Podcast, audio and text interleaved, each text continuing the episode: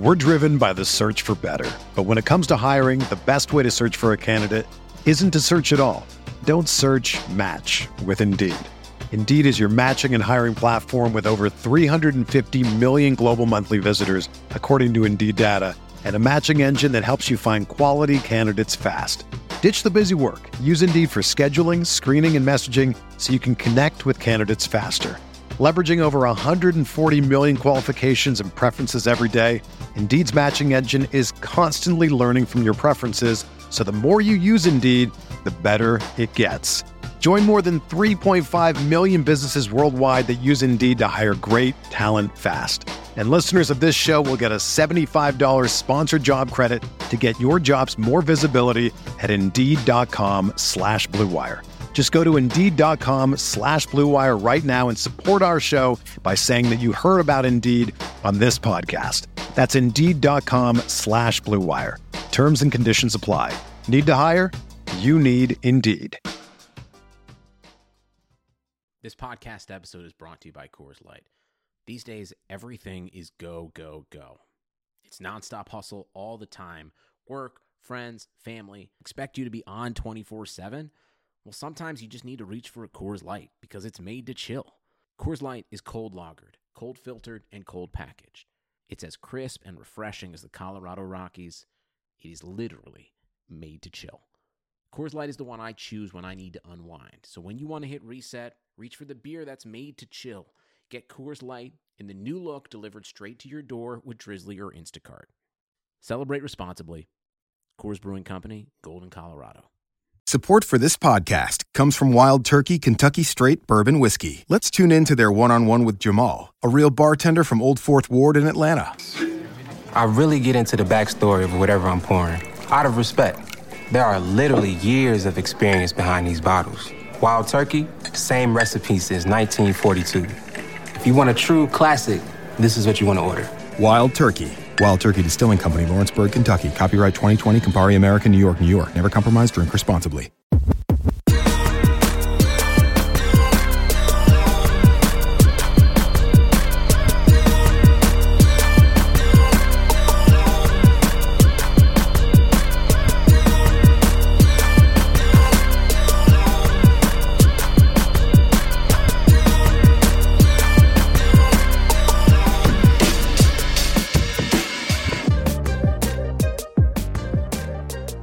Welcome into the Thursday RotoWire NFL podcast. I'm your host, John McKechnie, joined as always by Mario Puig. It is October 1st. I can't believe we are already into October. We're into week four of the NFL season. Things are going so fast already. We've already had some craziness around the league, uh, you know, of course, with all the injuries, and then, of course, with uh, the Pittsburgh Titans game getting postponed for this week. Uh, but, Mario, before we before we, we're going to dive into the entire slate here, but man, can you think of a, a, better Thursday night matchup that we're getting treated to than, than Broncos Jets as currently constructed?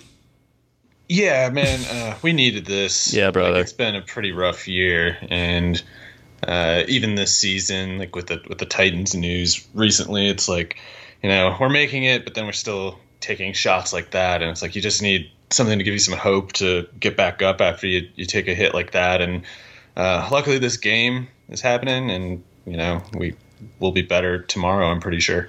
What what I will say though, and I tweeted this out on Sunday when. Um, when I guess the Sunday Night Football crew announced what the next game was going to be, and it was uh, Eagles 49ers. And I feel like, in a way, a Broncos Jets Thursday night game is more palatable than a like disappointment fest that San Francisco versus the the Eagles is going to look like. Like this is a Thursday. Yeah. This is a Thursday game. I have lower expectations as it as it stands already, and then there's just goofiness. There, there's the Jets. There, there's you know the dumpster fire element that they that they currently are uh, and, and, have been for years. Uh, the Broncos working with Brett Rypien as their quarterback. Like there's there's some entertainment value here. Whereas like with we'll get to the the 49ers Eagles game a little bit later on, but that game, it's like two teams that theoretically should be good. I guess the, the Niners still have a chance at it, but the Eagles, like, I don't really want to watch them on my Sunday night game. No, uh, yeah, I mean, it's it's a better game, like we already said, a good game that we have with the with the Jets and Broncos, and I'm just happy to have that one. We're gonna have a lot of entertainment value. I think there's gonna be a lot of pick It might sixes. actually be like, uh, you know, it, we know what happens when one of these teams. To be serious, when one of these teams plays a good team, uh, it's like a bad football that happens. Like the the Jets, the Broncos, especially the Jets, do poorly. But maybe when they're more around like their like kind, they they become, you know, better. Maybe maybe it'll be a good game because two bads make a good or something. I think you're right, man. So I think that we, we might sneakily be in for a treat on this Thursday night game. So again, uh, Jets one point favorites in this matchup going up against the Broncos. What is there to expect here, and is there really anything to draw from from a fantasy angle here? Uh, I guess so. Maybe just because again, when we're talking about totally awful teams, that includes bad defenses in most cases and in some capacities. And uh, these teams aren't really known for the bad defense, and it's just that. Uh, they're both pretty beat up, especially um, sorry, the, the Denver defense is really beat up. It's like, yeah, if you if you have Von Miller and Jurrell Casey, Bradley Chubb, AJ Bouye, Justin Simmons, that's a pretty good defense or so. It sounds pretty good, but uh, not only is Von Miller out, but now Jeremiah Attaochu's out. He might have been a pretty decent replacement, mm-hmm. but he's out now. Jurrell Casey, best lineman, he's out now. So I'm not expecting Denver going on the road to put up one of their better defense defensive efforts of the year. Of course, maybe it won't matter if the Jets keep being as bad on offense as they've been, but uh, I guess they get Jamison Crowder back in, in some capacity. I don't know if he's going to be able to play like a full workload or whatever, but um, yeah, I mean, it's it's like maybe maybe Crowder and maybe Braxton Berrios are good enough at receiver relative to the past weeks of what Sam Darnold's been working with, and maybe maybe the Broncos are just so beat up that they, that they just can't really get get a tight defense ready for this one. I don't know. There's there's some there's some leaks that could kind of spring, you know, when you when you're talking about teams this dysfunctional. I think so too. And then you know, I think that the Broncos defense could also be put in a tough spot. Not not that Sam Darnold is uh, innocent of not turning the ball over, but I think that. Uh, the Broncos could be in trouble as far as their turnovers are concerned for Thursday night. I think Brett Rypien uh, as good of a college quarterback as he was at, at Boise State, I think there's a reason why uh, you know he wasn't drafted high. I don't think he has the requisite arm strength to really move an NFL offense. I think that this could be a good spot.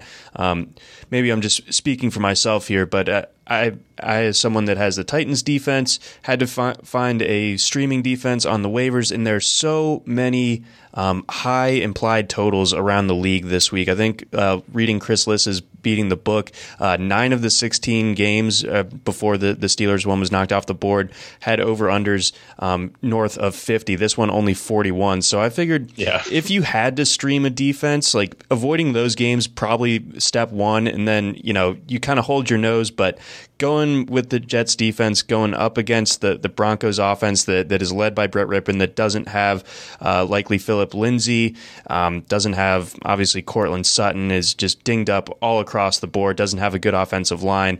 I think that this could be a, just a cave in scenario for for the Broncos offense.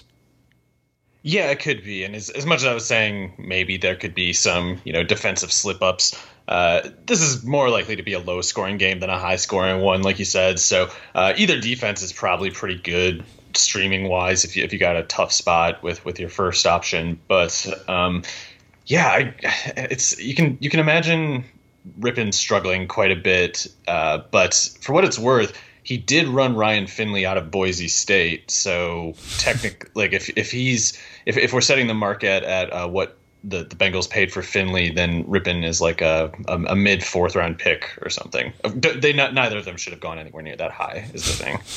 Uh, I like the way you frame that. That that's that's an important detail there. Um, anything else Bengals. to? um, no, it's a don't. I'm not going to watch this. Okay, fair enough. I I will, but um, I'll make a showdown lineup and not watch. There you go. I think that that's a smart way of going about it. Uh, let's move on over to greener pastures. Let's get on to Sunday's slate, starting things out in Carolina with the Cardinals facing off against the Panthers. Cardinals three and a half point road favorites. Kyler Murray obviously looking to bounce back after a rough outing this past week. The Panthers uh, went out west and got what they needed, got the win against a, a, Chargers team that will always find a way to lose when they when they shouldn't.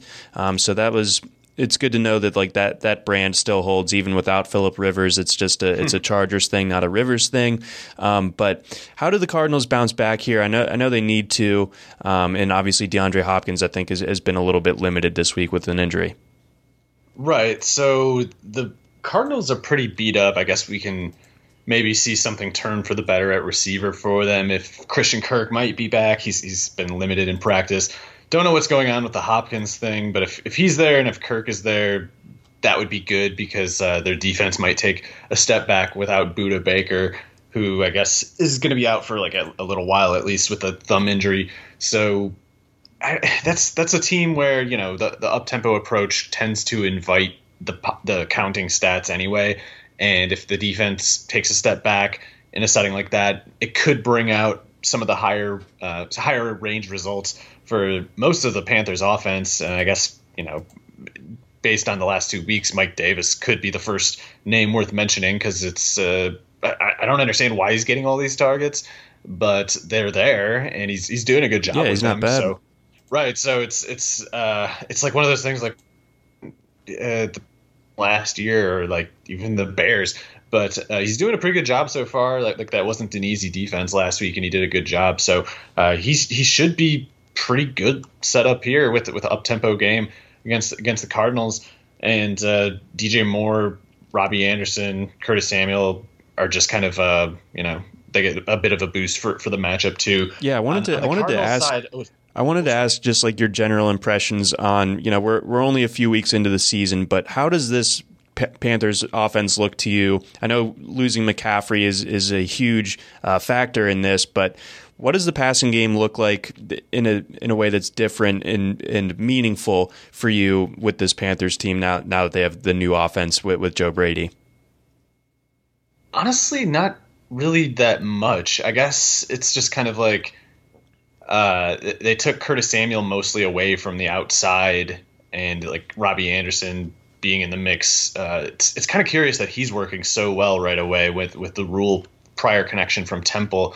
Um, it's like if it seems like they might have almost accommodated or had like a specific role in mind that they knew Anderson would, perfectly fit. But um, I just I just want to see more uh, DJ Moore get more shots underneath because I, I feel like he and this is the same thing that they were making a mistake with last year. It's not it's not new with his coaching staff, um, but it's like that guy we know doesn't separate downfield as well as Samuel or Anderson.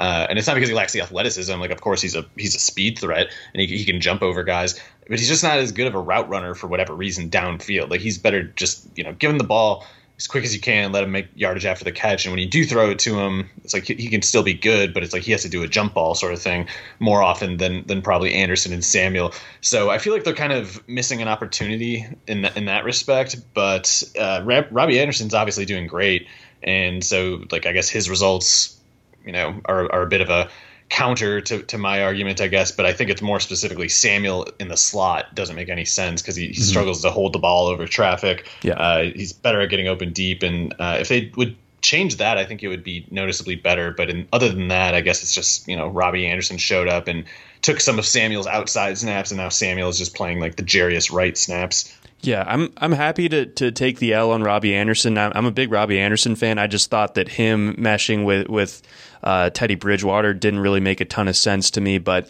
it's working out so far. Um, when it comes to DJ Moore, they are sending him really far down the field, and it, it's not really connecting like like you said his his aDOT than Anderson. Yeah, his aDOT is is almost 13 yards and the catch rate down to 53.8. I think that that that, that bounces back soon enough and may, maybe that comes along with the aDOT dropping down a little bit, but um, I, I, don't see Moore struggling uh, much longer uh, than this. I mean, he had the great game in, in week two against the Buccaneers, of course. Um, tough matchup last week. Um, according to to our metrics, Arizona's been stingy against opposing receivers, but um, I don't know if that if that is really something to buy in uh, or jump in with both feet on. No. So so I think that there's room for, for DJ Moore to to get things rolling again. I, I don't think that we're going to see him get four targets um, in a in a one game sample yeah, again. I think I think this is a totally good setup for him. Uh, it's like all three of those guys get a boost, but I think Moore is the one who wins over over the longer term over Anderson. So yeah, I, I think this is a good spot for him to kind of correct that trajectory then. Okay. And then let's get on to the other side. Obviously, Kyler Murray threw the picks last week, um, but I, I, think that, that he's not really.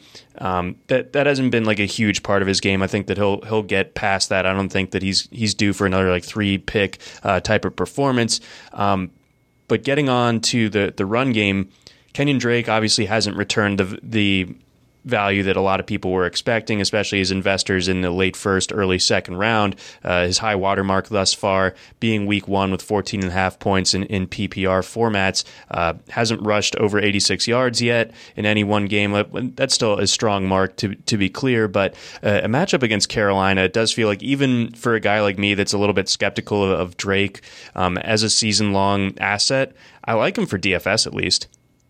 Yeah, I agree. That's um, that's one of those things where uh, the mixing of kind of like season long fantasy football with the the DFS and twenty four seven news cycle kind of brain goes wrong because uh, if you if you hold like reasonable long term expectations for the guy and you, you know don't expect him to be Alvin Kamara, then what happened so far this year isn't a surprise at all, and it doesn't change your opinion of him. And if your prior opinion of him was high enough that you ranked him where you did, then a game like this should just kind of be like a green light for him. So I I don't know what I'm going to do with my DFS lineups exactly, and I don't have any Drake season long shares. Uh, but if I did, I'd be expecting this to be one of my better weeks. And, and DFS, I'm I'm definitely going to take him more seriously this week than most others. Yeah, I think I think so too. So th- this sets up extremely well for Drake, even even as someone that, that's not overly high on him. Do you think Arizona covers this spread on the road though?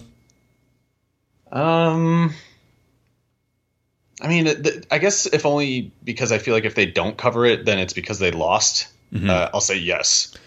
Yeah, I'm with you there. I, I, think that the Cardinals should, should be able to, to to win by more than a field goal. There would, would prefer it to be two and a half, but three. I think that the Cardinals should manage. I think that uh, they they are more like they were the first two weeks of the season than that goofy game against the Lions a week ago, especially if they if they cut down on the turnovers. Let's get on over to uh, the Colts versus the Bears. Indianapolis two and a half point road favorites in this one, going up against uh, Chicago. The Nick Foles era in Chicago seems to be underway. Trubisky, think it's over, think it's done.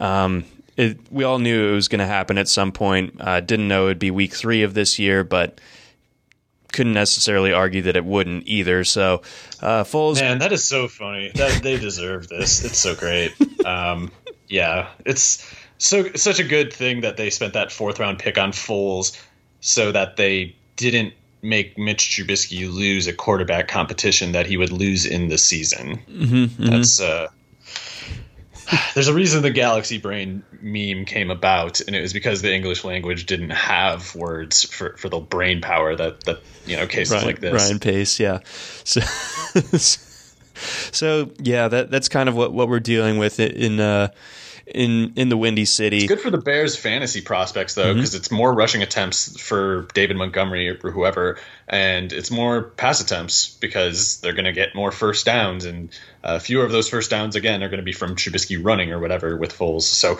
uh, it's really good for Allen or like a stabilizing thing, I think, for Allen Robinson, and it I think creates room for one of Anthony Miller or Darnell Mooney to become consistent, re- consistently relevant. And with Tarik Cohen, especially being out of the offense and some slot snaps opening up, I would guess it's Miller.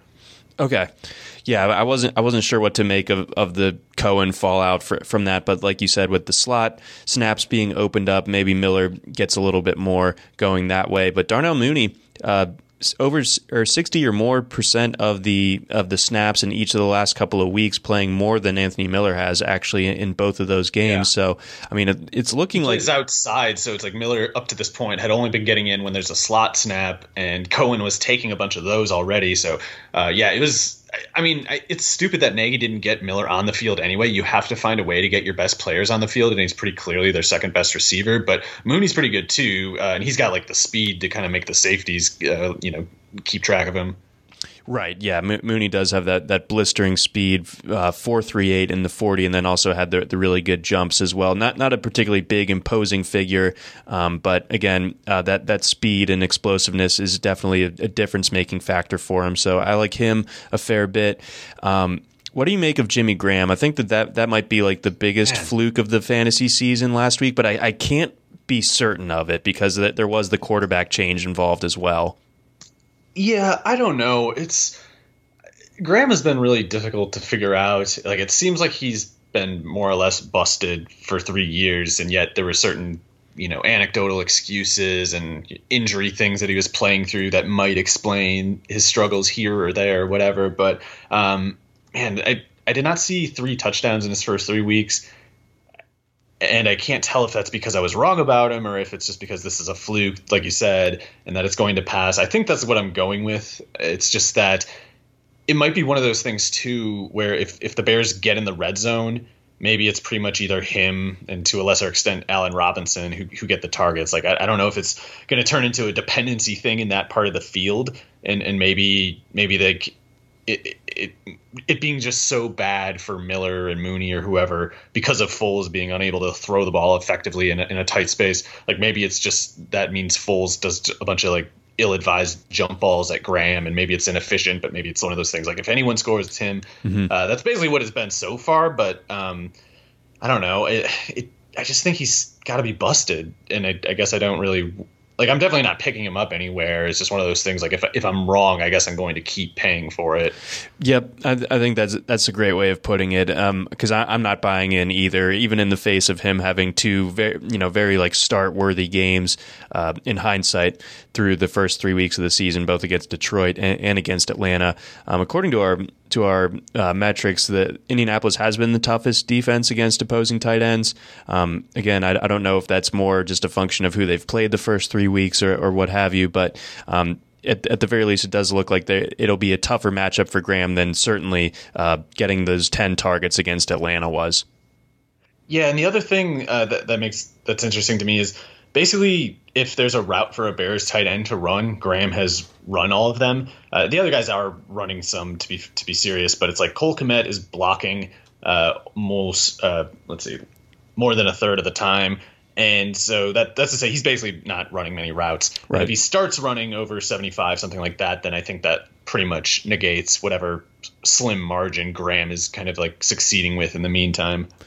Okay, so so if if Kmet starts to develop and start to get more deployed in, in the passing game, uh, then that that's a bad sign for Graham. But I mean, they just might need Kmet to be that blocking tight end because that Graham has just never been you know good at that. That's true. It's just what Graham needs to worry about is Kmet being as good as a, a receiver as him too. And mm-hmm. I think mm-hmm. the only reason it hasn't really shown up is because they're not giving Kmet the chance. But uh, mm-hmm. if Kmet, in other words, if Kmet plays more snaps this week, it might be because Graham had three targets or something. Okay. All right. That makes sense. Um, let's move on over to the Indianapolis side of this. Uh, I mean, their their defense absolutely crushed it last week, of course, and, and the Jets were, were, a huge reason why.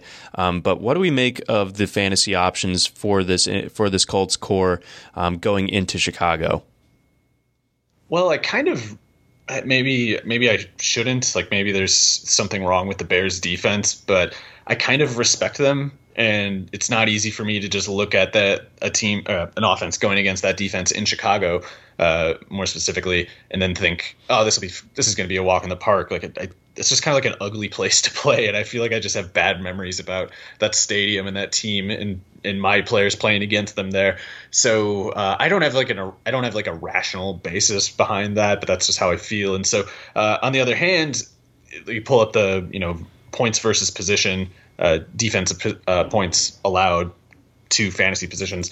Uh, at running back, the Bears have been one of the more friendly defenses, and they're allowing 4.9 yards per carry to running back so far. So uh, I noticed not much going in the pass catching game, though, like basically nothing. So do I think Jonathan Taylor can run on these guys? Yes. I also don't think Jonathan Taylor is quite on rhythm yet the way that he's going to be. And it could just happen this week. Uh, it might not though. Uh, maybe it needs to happen at home against an easier defense. I don't really know. Uh, but but I don't think I don't think Taylor's on quite the same rhythm that he was at Wisconsin, and uh, it's it's a different you know scheme, and I, I think he's kind of like a delicately tuned running back in the sense that like uh, when, when he's on at Wisconsin the way that he was on at Wisconsin, it was just such a you know no doubt you know Jedi uh, like he's got you know, You knew from the blind- first snap he's, eating blindfolded, today. but he's still swinging the sword around and stuff like that. and uh, with with the Colts, it's like he's having to learn how to do all that stuff again and like learn how to read blocks on different bases than they did at Wisconsin. And so it's it's kind of like you know how Darrell Henderson just didn't really get going last year, and then this year for some reason all of a sudden it just goes on. Like I think it's going to be kind of like that. And Henderson was picking up a different kind of zone blocking scheme that the Rams ran that Memphis didn't really. So uh, we'll see. I, I think. Uh, the the final version of Taylor would run over this defense, I think, but uh, I, I'm not exactly. I I think it's going to have to have more to do with like volume than explosiveness if he has a good game here. I think the volume should tick back up, though. I, I don't expect Oh, him yeah, to get the 26 carries like he did against the Vikings, but 13 carries last week said more about just the game script and them not wanting had to. a lot of early carries. I Mhm. feel like he got to like nine carries almost like right after the first quarter or something he, like he that. he's had five or more red zone carries in each of the last two weeks. Like the, Yeah, so- everything is setting up really well for him. He's thinking really.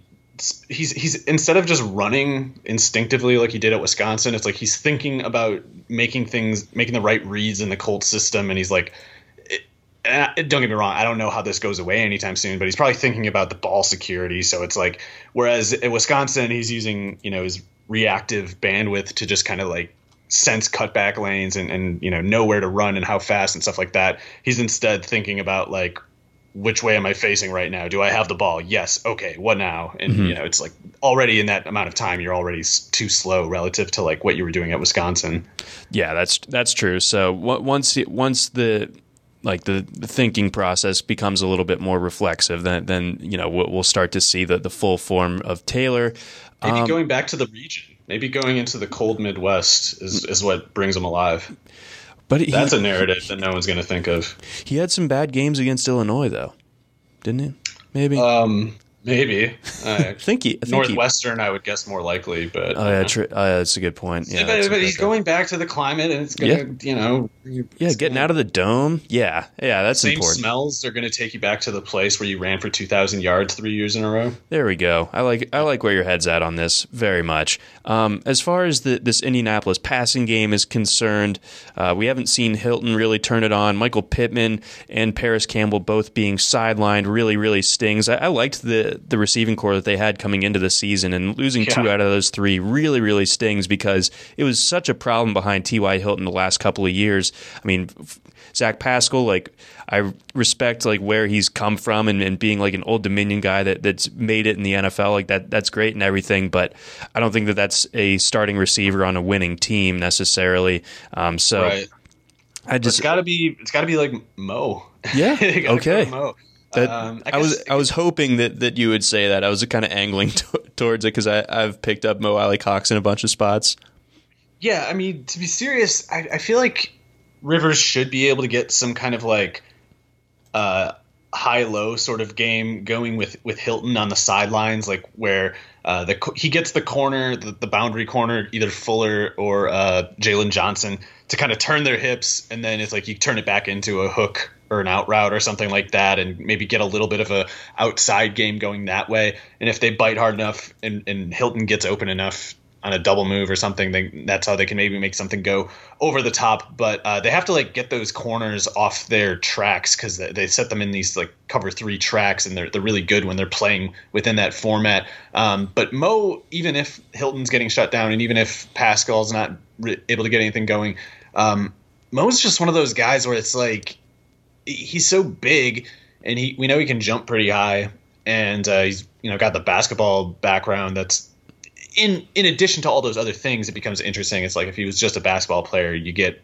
uh, Rico Gathers or whatever it is. But uh, if you if you got uh, actual talent to work with, it, that's also incidentally got a basketball skill set. That's pretty interesting because it means he doesn't necessarily really need to get open to present a viable target. But we also have reason to believe he can get open, and we also have reason to believe that he can do a lot after the catch. So that just sounds like a lot of easy, a lot of reasons that would make it easy for you to have a reason to give him the ball. You know who else played basketball? Antonio Gates. Antonio freaking Gates. That's right, brother. And you know who else also played basketball? Jimmy Graham. Oh, Is this I was going the- to say Randy, This is but the uh, is this the Jimmy RotoWire basketball podcast? Julius Peppers. Yeah, uh, George Fant. Many other people. and he's awesome. right. Okay, that, that that's that's the signal that, that we've exhausted uh, this this Colts Bears game. Let's get on to Jags Bengals.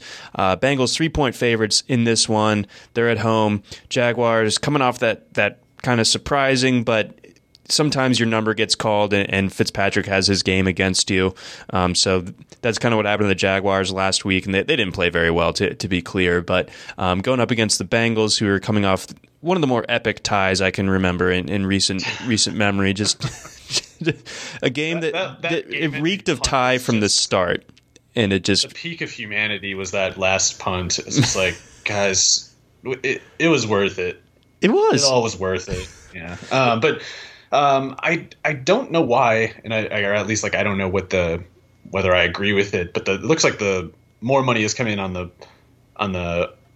Uh, sorry, I'm reading this wrong. The over under is up four and a half points, which seems like a lot to me, and I don't know what the what changed to make it that much, and the spread did not change during that. So uh, if th- if that money's right, then I guess we should have a shootout here. And if the Bengals are the favorite, that would make sense because their inclination is to be pretty up tempo. And if if they get a lead, you're just kind of carried into going up tempo with them. I don't think Jay Gruden is normally a tempo guy. I think he's normally more like his brother, actually. But if as long as Cincinnati is kind of dictating the pace, then Jacksonville kind of has to go with it. And then if they do, it's like we we know they got a bunch of receivers and, and James Robinson who are pretty interesting. So you could imagine a lot of guys getting involved in this one. And I guess you know Chark being out last week might have had a significant amount to do with the struggles of Gardner Minshew. Yeah, replacing him with Chris Conley is terrible. Yeah, Chark is their best player, and it's like you, when you go from your best player to one who's maybe suited to be like a situational backup. It's like, yeah, the offense is going to suffer. So I think getting Chark back, if he's, you know, knock on wood, if that's all going fine, if he's back, then it's just a totally different game. It, it, everything about where you line up the defensive backs for the Bengals changes in light of that. So I think that um, Minshew should be fine, especially for fantasy, if only because of th- there just might be a decent number of plays logged in this game. He should be fine, but also I think he's more likely to play kind of in the, the realm of the first two weeks than than last week at least in a game like this. Yeah, this sets up really, really, really well for for Minshew. I think that he'll bounce back nicely. Um, I really like James Robinson for this week, though. It's it's going to be hard to stay away from him. I mean, the the Bengals' run defense, I think, is pretty toothless. I think that James Robinson is, you know, a, a fringe top five type of running back this week. Yeah, I was trying to pull up the Bengals injury report. Is Geno still out? I think he's still on the injury report. I'm not sure if he's if he's going to be back or not this week, but yeah, he's questionable with the shoulder. Participant on Wednesday, so that would be kind of interesting. Like Geno will make them a fundamentally different defense if he's out there and if he's himself. But uh, yeah, in, in either case, James Robinson looks great just because of same reason as Minshew. Basically, it's like they're gonna they're gonna have to run a lot of plays, and he's so far looking pretty good, and he qualifies for usage on a high percentage of those plays. Yes, he does. And and uh, again, what what what is there to look out for if if Chark is either limited or out this week as far as the, that passing game goes? Well, last week I guess the answer was just they chuck it at Chris Conley and he kind of blows it. Yep. But maybe I mean I thought all along what they were going to do was not put Conley out there. I thought they were going to put Chark uh, mostly outside, but sometimes in the slot. Shenault mostly in the slot, but sometimes outside and then Dede Westbrook outside. Uh, I thought Keelan Cole would be the fourth receiver, and I, I like Cole. I think the way they're using him is smart. He's played well. If last week, if Chark is out, it's a no brainer to me that you give Dede Westbrook those snaps instead of Conley. And I don't even think Westbrook's that good. I just think he was miscast as a slot receiver underneath player, and he's he's at his best outside running downfield like he did at Oklahoma, which is specifically what they needed someone to do last week, and they had Conley do it instead. And I don't understand because um, Conley looks more aesthetically pleasing when he does it. They're paying him more, I yeah. guess. But it, it's like, man, if you if you had Westbrook out there, he might just kind of get so open on one of those plays that it you know, it's, it's just kind of like an easy throw or something like that. Uh, and he's definitely more of a threat underneath than Conley. So I think they could really make things easier on themselves by just benching Conley for Westbrook, but I don't have any.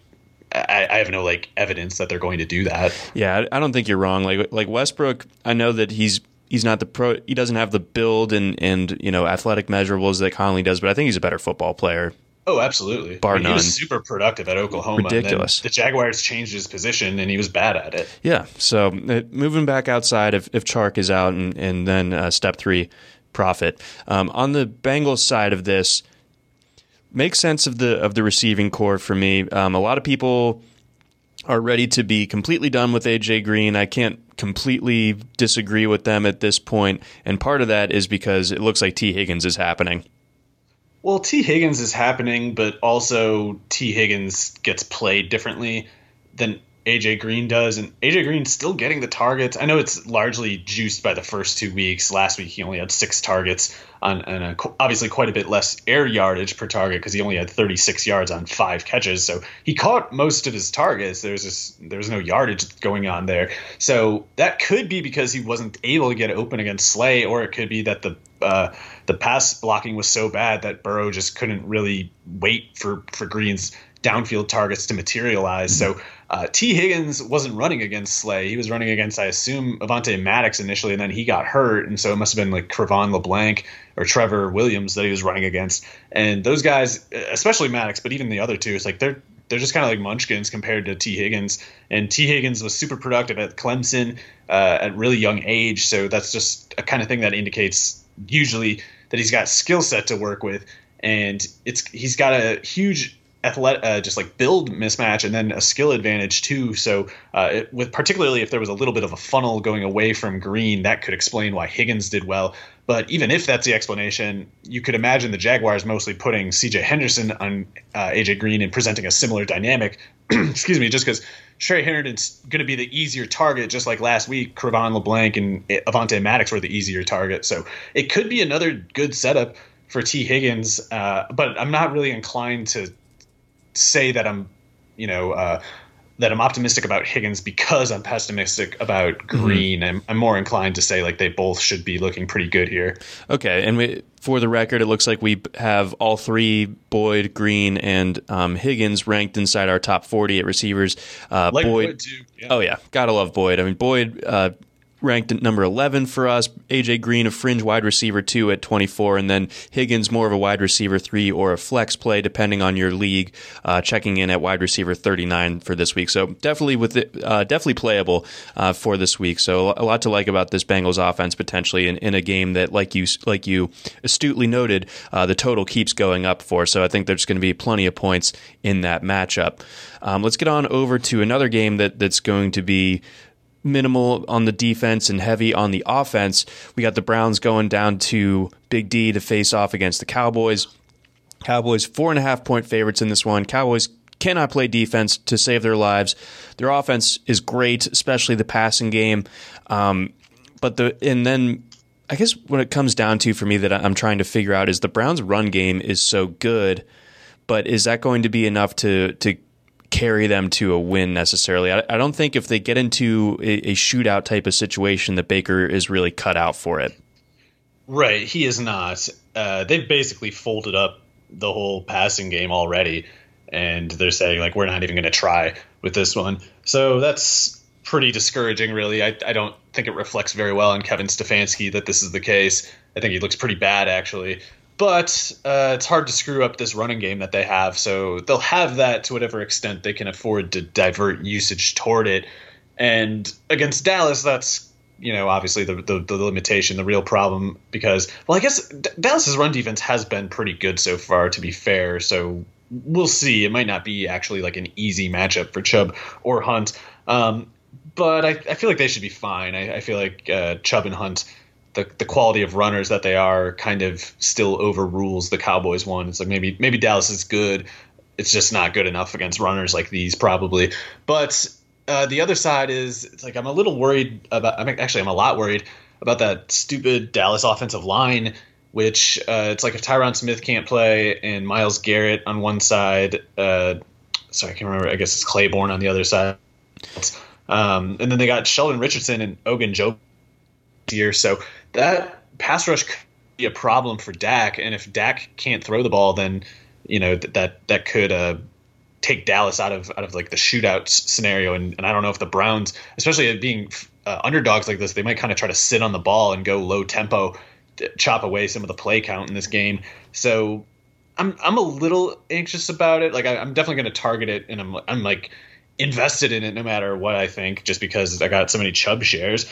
But I think it's I think you know Chubb and Hunt should be fine. It's just uh, the question is in the Browns case, it's like will they have the reason to go at Beckham, Landry, Hooper, and will they do it successfully if they do have the reason? And I'm kind of iffy on both of those. Okay, that, that definitely makes sense. Um, and then when it comes to Kareem Hunt, uh, he's not practicing Thursday with a with a groin, so oh. that that's going to be something to to monitor. Okay, yeah, if he's out, then Chubb RB one, whatever, I don't care. Let's go.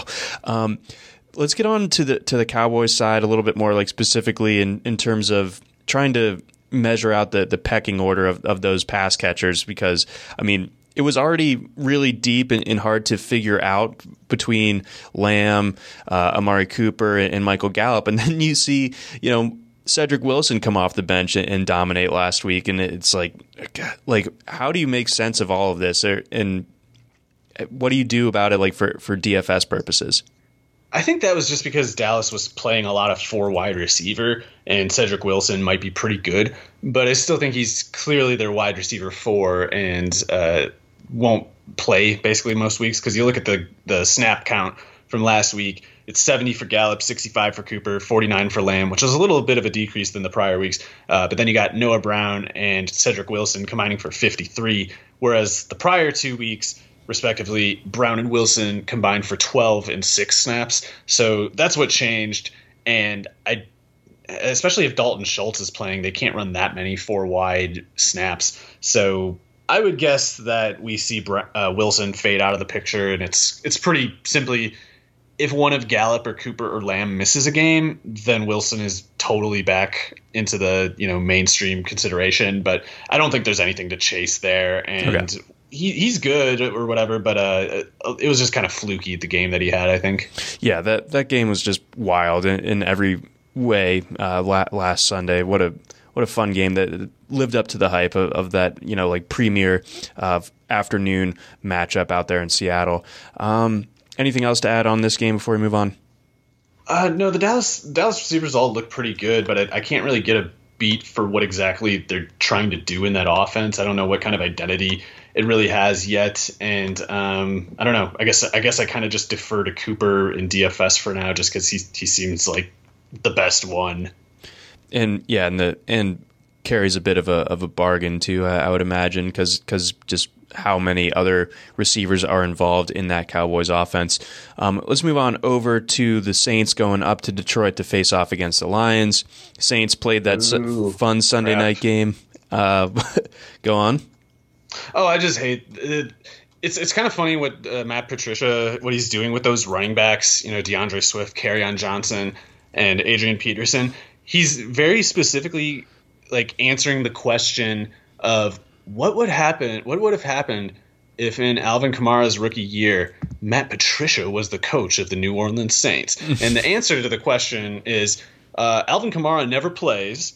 Adrian Peterson leads the team in carries, and Mark Ingram is like a healthy scratch or something. Like that's oh, they all three were on the team, right? Yeah, they had they had Mark Ingram, Alvin Kamara, and Adrian Peterson on the team, and Sean Payton got to the to the games, and he was like, "Huh, Alvin Kamara is better than Adrian Peterson." I guess I'll just play Alvin Kamara then. And Matt Patricia is like shakes his head in the background. He's like, "No, you don't do that. You got to respect the veteran. That guy didn't earn it. Okay, the veteran did. He proved it on the field, and uh, so we will be making Alvin Kamara a healthy scratch. Thank you. Um, so that's yeah. Anyway, that's that's just show that's just like such a useful like case study inter like collision here that just that helps really clarify the perspective of these people. Um, it's like Matt Patricia has no clue Sean Payton is uh, the you know good parallel universe version of Matt Patricia because he cut Adrian Peterson and let Alvin Kamara turn into a star immediately. I like this. Uh, yeah, so uh, D'Andre Swift will be good whenever uh, he has a coach that isn't actively trying to sabotage him. Uh, but in the meantime, they're going to have to lose some more games. Yeah, yeah. Th- lunch is canceled due to lack of hustle. Um, so when it comes to the, this Lions offense, then goofy run game notwithstanding, how do they stack up in the passing game now that now that Kenny Golladay is back going up against the Saints? Well, Lattimore has been struggling a little bit, but I guess part of his issue too is he only tries if he's going against Mike Evans and Julio Jones. Hmm. And then, he then he's like, "I'm done. I'm not working I'm anymore." Um, yeah, so maybe Kenny Golladay is good enough to to get his attention and get make him what he can be, which is you know a really good corner. Uh, who's who's to say? I don't really know. Marvin Jones just doesn't really seem to have it going yet. I, I don't know if that's going to change. I don't know if he's maybe losing something now that he's over 30 years old. I guess it's possible. Um, I'd like to see the Lions. Uh, don't get me wrong. I have no hope about Swift. I hope that they use it more, but I, I don't actually have any hope. Whereas with Hockenson, I'm like, what are you idiots doing with you know with with Jesse James and these other tight ends? It's like just it, it, Patricia has this just goofy idea that like it's too it, like it's a simple man's sort of assumption that you should just play your best players. Like, ah, no, I'm a smarter football coach. I know it's not that simple. You got to put your best players in, in the background sometimes, uh, so they. I don't know. I don't know what he thinks. Uh, like you got to do something stupid because the defense wouldn't expect you to do something stupid, and aha, now you've you've tricked them, and now your bad player is running free for a pass that he'll drop. Like I don't know. I don't know what the theory is, but Hockenson, they need to have a big game here to win. I think, and I I don't. I don't know. I just I think the Saints are gonna be I guess uh, through Kamara mostly, but I feel like Latavius Murray should be able to get going in this one too, and uh, Tre'Quan and Sanders should be enough. I think for the Saints. I I, I don't really think anybody but uh like I'm not going to play Peterson either. I, I, I think he's been bad. I know he's had good numbers, but like you saw that play, that 25 yard run that he had two weeks ago, where it took him like 10 seconds to do it. like it was unreal. Like clearly it would have been a touchdown if it was Kerryon Johnson or D'Andre Swift, but like he gets that 25 yard run because the, the the Packers like fell asleep and like Matt Patricia is using it as further evidence to keep his better players on the bench. So it's it's a uh, don't know how you win when you're doing things like that to your team. Nope, uh, definitely not a not a great setup. And what Patricia is doing thus far, and we're in year three there in Detroit. Um, when it comes to the Saints, again, uh, one one guy we need to to mention here is uh, Michael Thomas, still working his way back right. from, from the high ankle, but he did turn in a limited practice. Um, on Wednesday. I don't know. It depends on, what my other options are. But if I have Thomas and he's active, it's going to be hard to leave him on the bench. But if I have good enough options the rest of the way, I might do like a wait and see approach and and, and uh, bench him this week. I don't know. What do you think? That would be fair, but I guess if he's actually doing things in practice, I can imagine them just taping up that ankle a lot and him going out there and uh, I don't know how good he would be, but I, I think he could get those really short catches still. Like if he probably just wouldn't be able to do like the double, triple move type routes. They they just like they. I'm looking at their team trends page right now. Alvin Kamara has a 30% target share. yeah, last week was so stupid. That was it, insane. yes, was. That, that, was such a fun game, but it, yeah, it underlined he, by the fact like he was ridiculous. Um, on that long touchdown catch, it was like he was looking around like, did someone blow a whistle? I don't understand. These guys keep like tr- fake tackling me. Like it's like he looked around thinking the play must have stopped because the defense was just so cartoonishly missing him. Yeah, I think uh, I met I messaged it to you like during that game. It was like it looked like he was it was like a transition between levels in a video game where like he defeated like the first wave of enemies and then was like running free and then like the next wave came on like 30 yards down the field. There was just like nothing around him for yeah, such a huge like, chunk of the field. respawning? And they weren't. The defense was just that bad. They're they're still laying on the ground rolling around like babies so that was nice and goofy. Um, this should this game should be nice and goofy, but I do expect that the Saints to take care of Got business. It. I don't often feel this way, but I hope the Lions lose lose every single game the rest of the way. it's what they deserve. All Until right. they fire Patricia. Anyway. There, there, we go. And his silly pencil. Um, let's get on over to the Texans going up against the Vikings.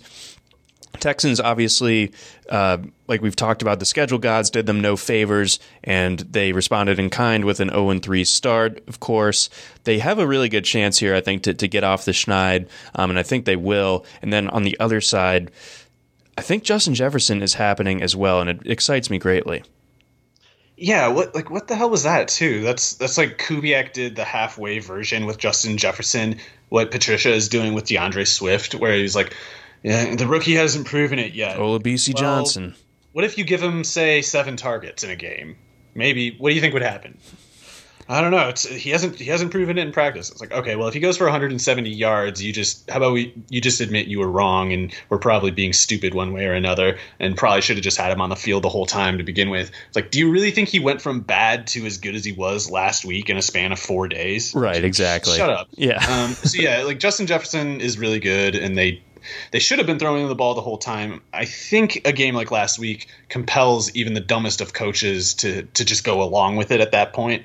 Uh, I think even Patricia would probably go along with it at that point. So uh, I think I think Jefferson will keep being good. It's just one of those things like we have to keep in mind how insanely explosive his numbers were last week, and as, as much as we can expect him to be some sort of good or very good, it's it's also impossible to to keep up numbers like he had last week. It's it's it's really annoying when he's on your bench and he does something like that, but it it's uh, that might have been like you know his best game of the year. Right. It, it probably was. I mean, it, it's really really tough to to top 175 and, and a touchdown. And Yeah. I, I love I loved the uh, the prance into the end zone and the celebration. That was that was awesome. Um, they've been playing him. A de- looking at like his his alignment charts, they've played him 40 snaps outside, 76 in the slot. Um, That means he played a lot more outside than he did uh, last week than he did in the first two. Because going into that game, he was pretty much just in the slot. Okay, all right. So that so it looks like maybe he becomes that primary outside receiver. Not only that, but in this game, Bradley Roby, if he's going to shadow someone, it would probably be Thielen. Right. So if if Roby is always off of Jefferson, then that means he's always on some corner who's not particularly good. so like a Vernon Hargreaves or something. Hargreaves, I don't know if Conley's back yet, but it's like Lonnie Johnson from Kentucky. He's he's way too like tall and you know lanky to to cut with a you know slot receiver quick type like, like Justin Jefferson is. So I think he can beat uh, yeah pretty much all those guys. They have that Penn State corner who's a rookie that isn't very good. Uh, those guys are all major underdogs to Jefferson in my opinion. Okay, nice. All right, so Jefferson arrow trending up. Um, on the Texans side of things, the offense, you know, but it it play it did okay relative to the to the matchup being on the road against Pittsburgh and everything like that. I think this sets up for for the Texans offense to finally look like the Texans offense. I, I think this this week. What do you think?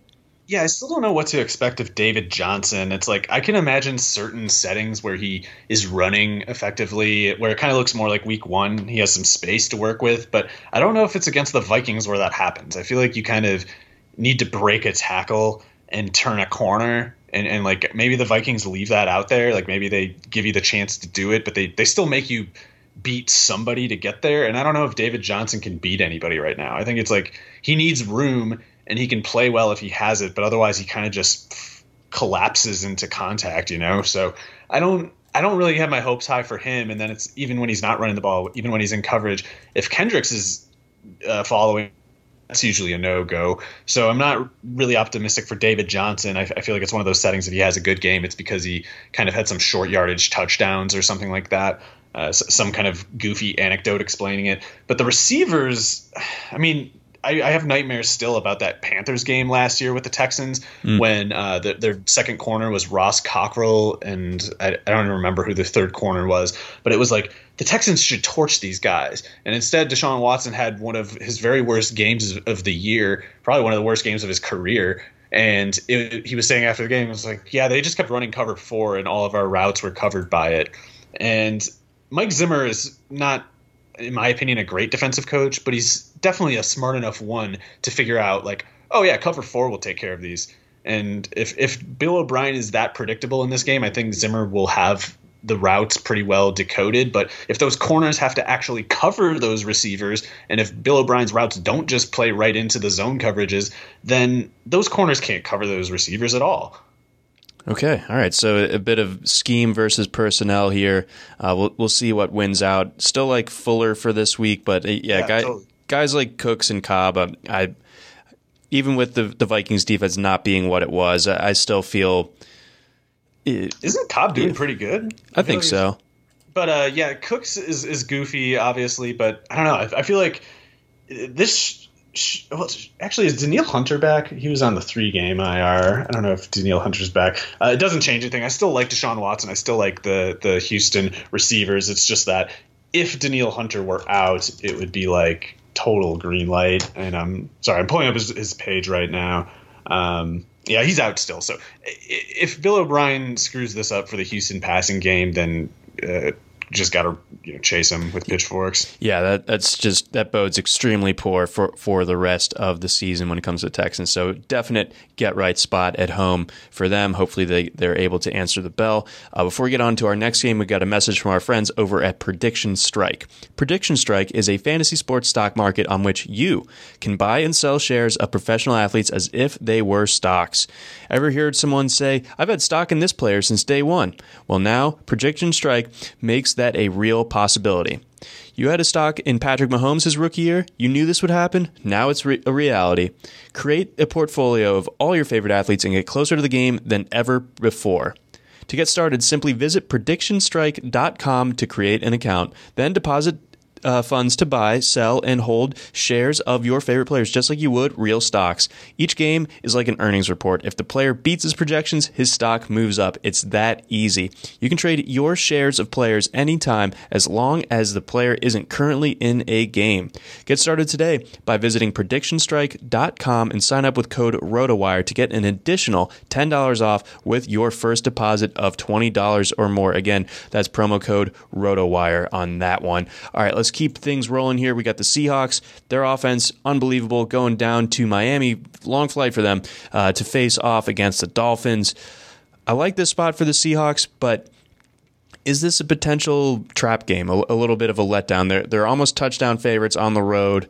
Uh, they're coming off the the huge wins in each of the last two weeks, really beating the the Patriots and then uh, beating the Cowboys. Going down to Miami to face the Dolphins. Any concern here?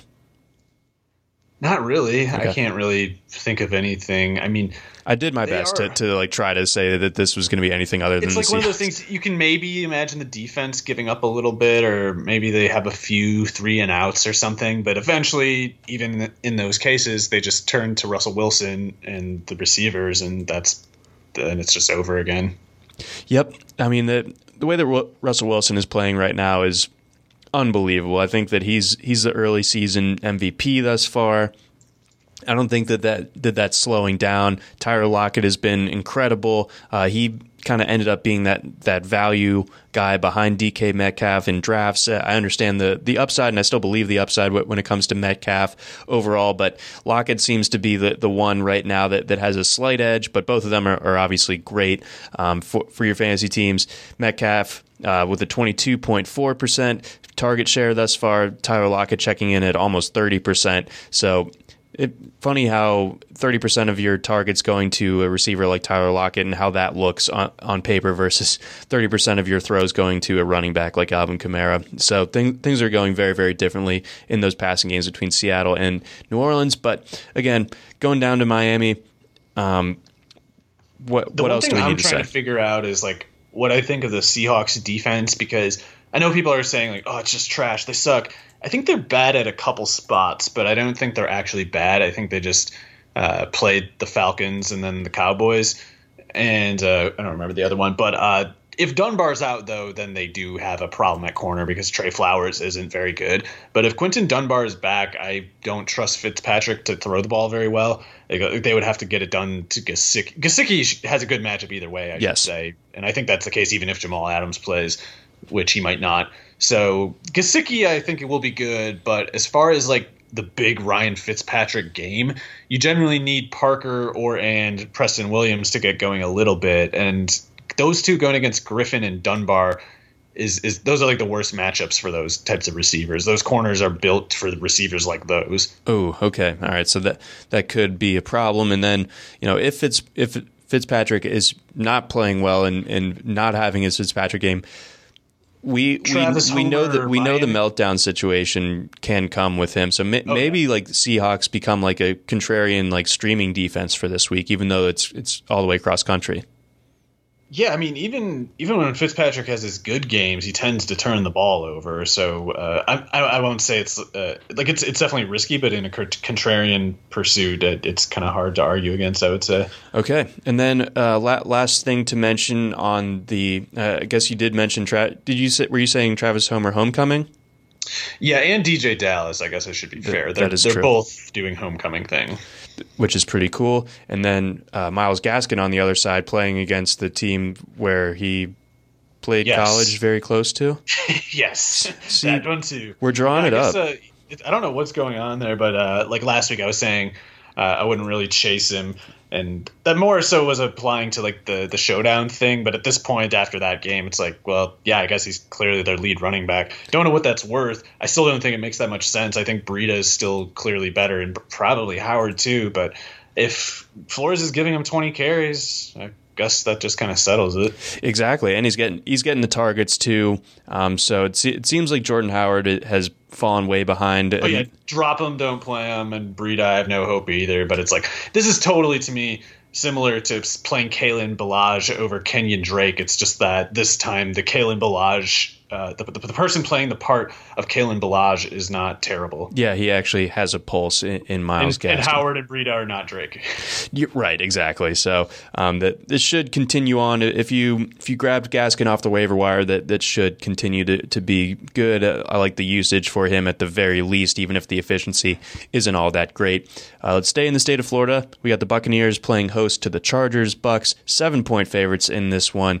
One of the more lower scoring games on, the on the slate here, checking in at just 43 on the over under. Uh, no Chris Godwin. I know that the other kind of secondary receivers for the Bucks are dinged up. Um, so does it does this create like the Mike Evans monster game, or does this uh, end up being something where the the run game gets rolling or the tight ends get rolling, like we saw Gronkowski last week? I think it sets up really well for Mike Evans. I don't know how well it sets up for Brady. Like I, I could imagine Evans having like 120 yards and a touchdown or two, and Brady having 220 yards and a mm-hmm. touchdown or two and an interception or two, because that that Chargers defense is definitely good. It's strong in some capacities. It can be beaten in certain ones, but I don't think anybody but Evans really qualifies for the, for the type of player who can threaten them.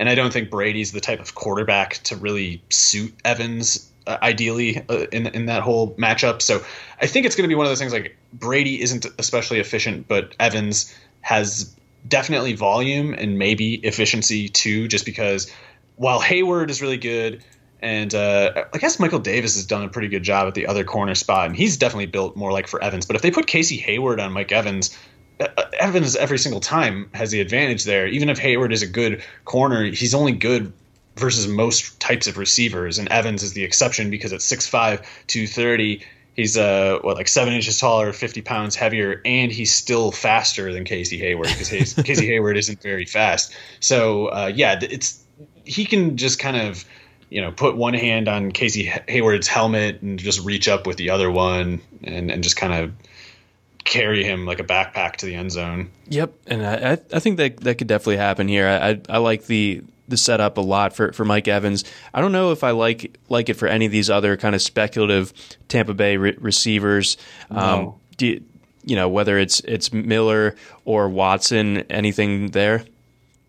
No, uh, I mean they're interesting. I especially think uh, Miller is a good player, but I don't think uh, he, he's also nicked up. I, I don't know what the latest is with Scott Miller, but Right. I, I feel like this is a tough setting for Brady, basically, because that Chargers pass rush can be a problem.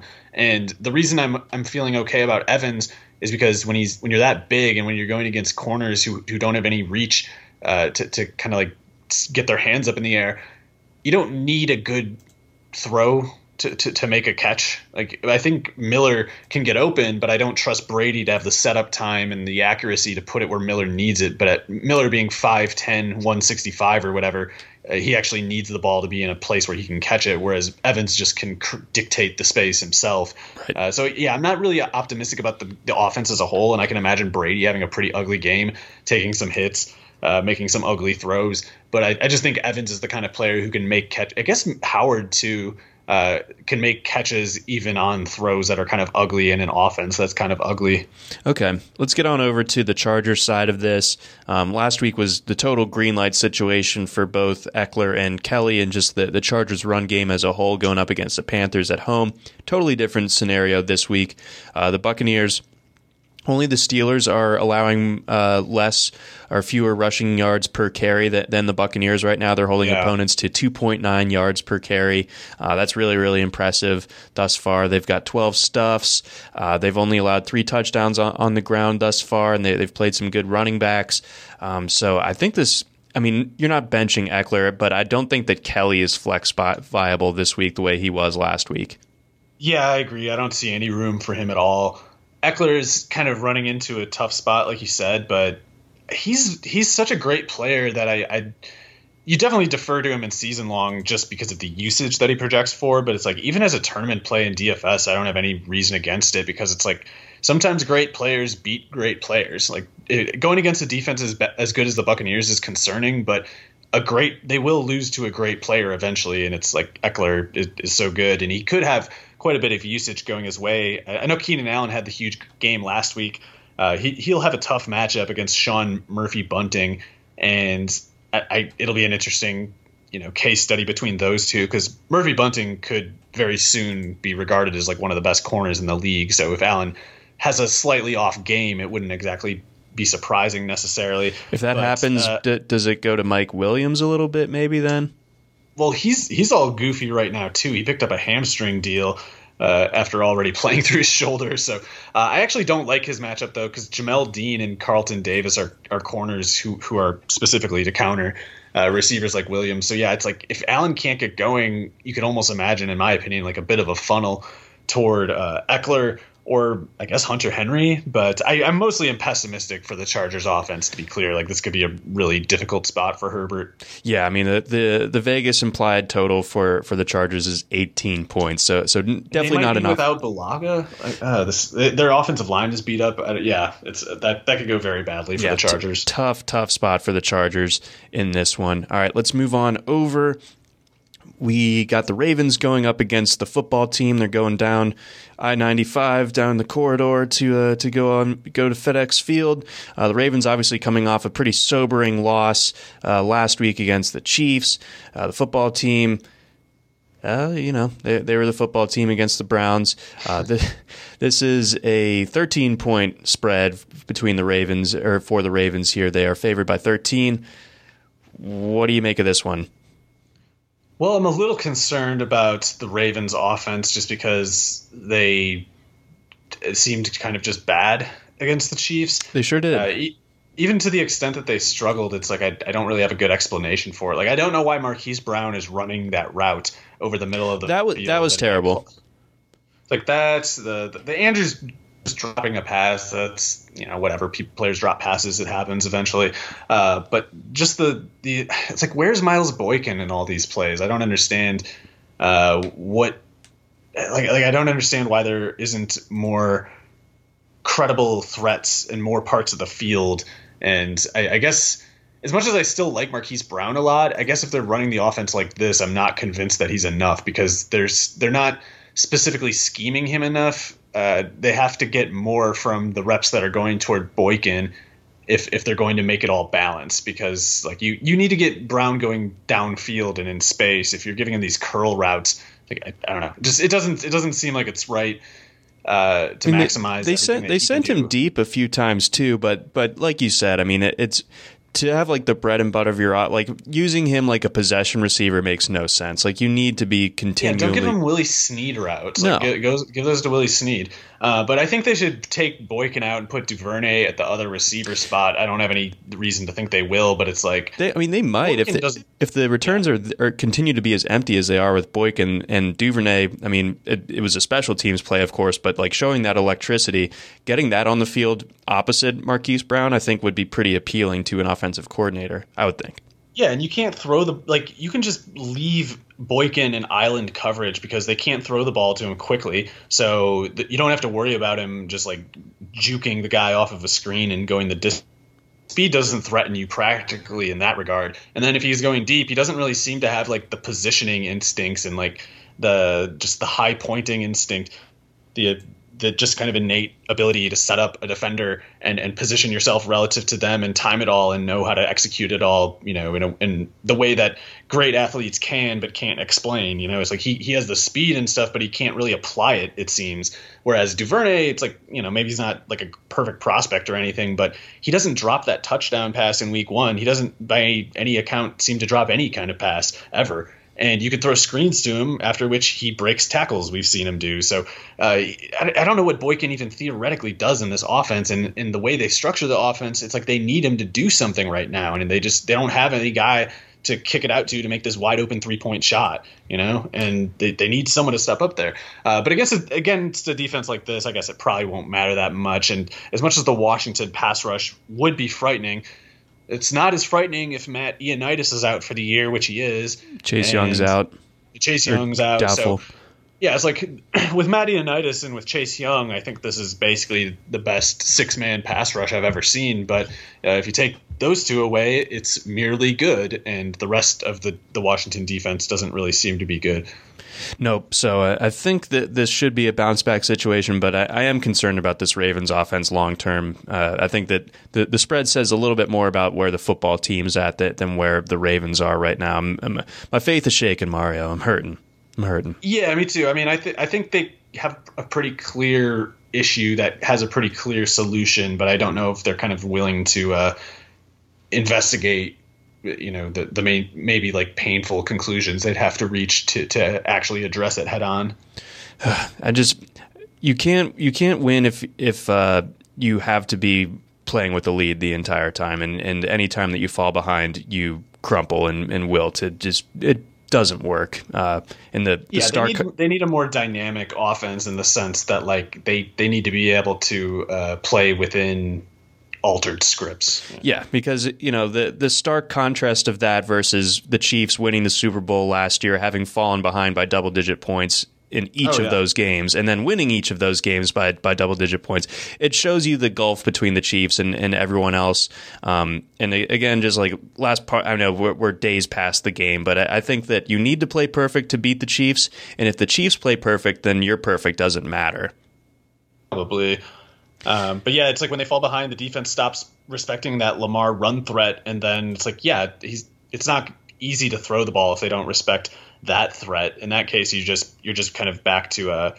It's like you're calling an option pass play against a defense that's just playing, you know, prevent. It's like they're they're not biting on the op option fake. It doesn't matter. You're just kind of like wasting a route, basically. Yep. So not not great there. Um, and then I guess on the other side of the, uh, any comments on the Ravens' backfield for fantasy purposes, and then a- anything to look out for uh, football team wise, fantasy wise. Well, the Ravens linebackers are struggling, so Antonio Gibson, I guess, could do something, but Dwayne Haskins and the offensive line are so dysfunctional that I don't really know that it matters. Like Calais Campbell and Derek Wolfe are the kind of guys who can make a really bad offensive line look really bad. Like they're, they're the kind of guys you need to be able to hold the anchor at the point of attack for at least a second, or else they just kind of clobber everybody and everybody falls over like bowling pins. And I'm kind of worried that's going to happen. And then, I mean, it, so you have that issue, and then you have Dwayne Haskins's pocket awareness or lack thereof. And He's it, totally shook. Yeah, he can't really play right now. It's I mean, I'm someone who was pretty high on Dwayne Haskins coming in, you know, as a, as a draft prospect, but I I might be out at this point. It, it looks it looks really I like just, almost irredeemable. And I know that there's some, you know, again, the offensive line's not doing him any favors, but man. Whew. Well, the whole offense is kind of crap, so I I don't like don't get me wrong, it's not it's not good looking what's been going on, but also um I I I can't really put a final verdict on a quarterback when I also feel like there's a pretty good chance that's the worst offensive line I've ever seen. and it's just one of those like if if I think it's the worst offensive line I've ever seen, then can I really blame anybody who plays behind it? And th- in my case, I can only say to an extent with Haskins for the time being. Okay. All right. Fair enough. All right. Let's move on over. We got the Giants going out west to face the Rams. The Rams uh, got got So after the first two weeks, I was like, okay, maybe I was totally wrong about them. And then the first what what was it like half or three quarters of, of their game against Buffalo last week? Up, oh, maybe I wasn't wrong. And then they they roared back. Uh, maybe you know part of that had to do with Buffalo taking their foot off the gas or whatever. But uh, I think no matter what, it's impressive for them to have come back and fought back the way that they did on the road against Buffalo. Um, so I, I think the Rams are actually a, still a lot better than than I anticipated coming into this year. The Giants a lot worse, uh, and I know that there have been some injuries involved as well. But they they really are one of the worst teams, if not the worst. Uh, if if not for the Jets, they're probably the worst team in, in football. I would say so. Rams 12 and a half point favorites in this one. Uh, what are your thoughts? Yeah, it looks great for everybody on the Rams. I don't really have anything to add. um, I guess if you would give us a bit of a, a, a status check on, Darrell Henderson and, and, how legit it is and, and how legit he's looked uh, over these last couple of weeks. Because I think that I've gone from being very, very worried that it was ever going to happen to like, oh man, this is how did I ever lose the faith? This is this is the guy that we saw at Memphis. Yeah, I was pretty high on him as a prospect, so I was definitely disappointed in last year's results. Yeah. I, I lost some of the faith because I, I thought he was going to be like really good. Not not a workhorse or anything, but I, I thought he could have done something like Aaron Jones kind of stuff, something like that. And he, you know, he averaged 8.9 yards per carry over two seasons. Not not like one part of like 25 games or something like that. He averaged 8.9 yards per carry. Like who can do that? Except a you know at least a pretty good running back. And uh, he's at this point, I think we can take it for granted. Like yes, he is at least pretty good. And now we're kind of like waiting to see if he's anything more than that because he might not be more than that. Like a, a, a running back who is merely pretty good could have done could could have one game like he had last week. But if he can start peeling off a series of games and you know a matchup like this one you got to have pretty high expectations for him. It's like this is a crap defense, a hopeless team. If you can't produce against this one at home, we probably have to start readjusting expectations again. But I, I, feel like everything is teed up for him, and I look at his prospect profile and I say, you know, full faith for now. I guess. Let's go. All right, I'm I'm excited. Uh, I th- I, I think it, where I can fit him in, I am going to put him in my lineups. Um, yeah, th- th- this just sets up really well for him. And it, um, do you think that like with this being such a heavy spread, do you think that uh, the the passing game might have like a lower ceiling for, for DFS purposes? Like they, they could be in in you know run the clock out mode pretty quickly. They might be, but I think that would be a case, like, especially thirteen. Like the spread opened at nine and is up to thirteen, and if we're talking a two touchdown victory, I think that's because. Uh, as long as there isn't like a defensive touchdown or two involved, then it's one of those cases where the passing game was very productive mm, and mm-hmm. a lot to do with why the, the point total is as high as it is. Okay. All right. That definitely checks out. Kupp and Woods look great. Yep. Uh, Jefferson and all those guys, Higbee, they all look, it's, it's just going to be too easy. Yep. Yeah, the Giants are, are going to get dunked on pretty hard in that one. Um, let's get on over to the Patriots against the Chiefs. Probably the best matchup on paper of the week. Chiefs still seven point favorites in, in that one over under checking in at 53. Patriots coming off that that strong win uh, against the Raiders at home, the bounce back. They've looked really good so far. The the Burkhead game happened. I don't anticipate it happening again. What do you make of this game? Well, I guess the Burkhead thing is just subject to the status of James White because it's like that that one game that Burkhead had was kind of like the back taxes being paid on the James White rule that just hadn't been there the previous week. And it's like, okay, now, now you're getting like paid with interest, and it's Burkhead playing the White role. So uh, I think, you know, f- considering we expected there to be always like an, a PPR running back two or at least high flex in, in that James White role, I think I think that kind of explains Burkhead's functions last week, and, and I think it's just as simple as if White's out, then Burkhead's probably doing the same role, but it's the touchdowns that don't usually come with that role. Three of them on uh, whatever, like 12 touches or whatever. Uh, that's that's normally not going to happen, and especially not in a game where they're heavy underdogs like this. So I, I don't. I'm not chasing Burkhead. I'm not, I'm not chasing any part of the Patriots' backfield here, and I'm kind of concerned for the Patriots' offense, I guess, because I, I think they kind of. I feel like the Chiefs' defense is largely built to stop offenses like the Ravens and and uh, the Patriots here it's like they kind of put those boundary corners that are there to neutralize that deep threat that's normally so dangerous off of the the run fake and they, they get this this length and speed with guys like Charvarius Ward to to just cover the sideline and take away the sideline from you, force you into the middle of the field uh, where they have Tyrann Mathieu, and it's like they they just kind of um, they they block your two main runways as an offense and kind of make the field shrink on you. And at that point, Cam Newton has to just kind of get it to Edelman, and Edelman needs to get away from from Mathieu somehow, but which is really difficult to do. Uh, or Newton has to run, or the, the Patriots have to be in a position where their run game can just take usage and play well with it, which is always easier said than done against the Chiefs and the way Mahomes tends to, to move the ball. So I I feel like this is a game that uh, could be kind of uh, difficult for, for the for the Patriots, but if they have a good game kind of keeping up with the, the Chiefs offense, then I guess it's because N'Keal Harry or maybe Damiere Byrd did something. Because, uh, because yeah, it's like Tyrann Mathieu's problem for the slot receiver. And, and if they don't have Edelman, that's normally kind of like a, a, death sentence for this offense. Right, exactly. So the, the this Chiefs defense, that you know, obviously the offense gets all the accolades and most of the headlines and everything, but that defense is really legit top to bottom, and, and it presents a lot of problems for an offense, like you said, like the Patriots. Um, as far as the, the Chiefs' offensive personnel goes, green light for everybody, I assume. I think so. I uh, I, th- I feel like the Patriots are pretty stubborn about their press man coverage, and it's like that that works a lot of the time, but I don't know if it works against a team like the Chiefs and a quarterback who can uh, extend plays and improvise plays and routes and throwing angles the way Mahomes can because it's it's it's impossible to do man coverage forever. You know, it's like you need the pass rush to get there. You need you need the quarterback to be forced to throw the ball, and Mahomes has a way of just pulling the rug on you when you think the terms are set and, and just kind of changing the whole play and and uh, all it takes is like you turn around to look to see where Mahomes is and the receiver has changed directions on you and it's a touchdown.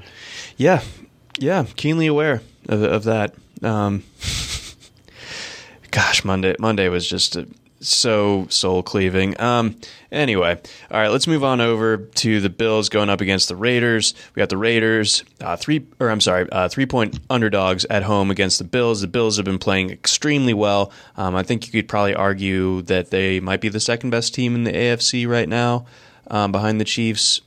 Probably, yeah. So I mean, that this is a it, the Raiders are at least pretty good. They're they're not like the they're not a team that is going to make a deep run into the playoffs, but they could make the postseason as a, as a wild card team. I think that they're they're solid enough, um, but I think the Bills are, are definitely a cut above them. So I think that they, they can win this one on the road here, even after like that emotional win uh, last week at, at home. Where, where, are you at with this game?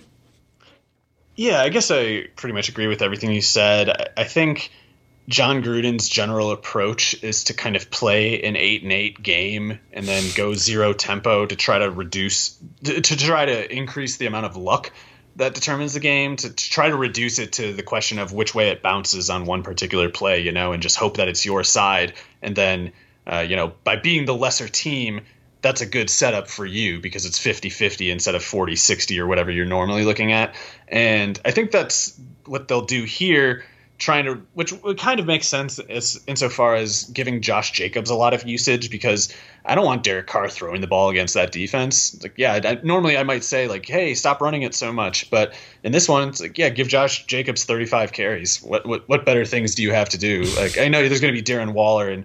Uh, you know the receivers are beat up, but even if they were healthy, it's like other than Darren Waller, I don't think you really have anything in this this passing game that you should feel the need to get going. Like it's it's it would be nice if you can get Renfrow or those outside receivers going, but it's with Derek Carr, it's not sustainable. You, there's no need to make your foundation have much to do with these things. Uh, so aside from Waller, it's like they, they just don't really have anything to work with, in my opinion. I, like Renfrow should be busy in this game if those outside receivers are out. Um, I just don't think it's good. his activity is the kind that indicates that your team is like gaining a competitive advantage. It's more like Hunter Renfrow gets the ball when time is passing meaninglessly, you know. uh, so I think that uh, if they give Jacobs the ball a lot, he could do pretty well because it's probably easier to run on the Bills than it is to throw on them and it kind of neutralizes the it kind of keeps Poyer and the sa- the safeties Poyer and Hyde out of the game and keeps Tre'Davious White from from you know permeating the, the outcome of the game, which is good. And it makes the clock shorter and it puts more pressure Allen for the plays that he gets. Like part of part of what's been so good about his setup the first few weeks is that they run so many plays, and it's like if you if you have to defend Josh Allen throwing the ball forty times as a defense, like yeah, That's you're tough. gonna get gassed. Yeah. But if you if you only give him twenty seven pass attempts, and if you know uh, whatever six of them, seven of them are on third down. Like that's a very different pressure question for Allen, even if the matchup is supposed to be easier. So I think it's pretty risky for, for the Bills, if only because, like I said, Gruden loves to reduce the game to a coin flip.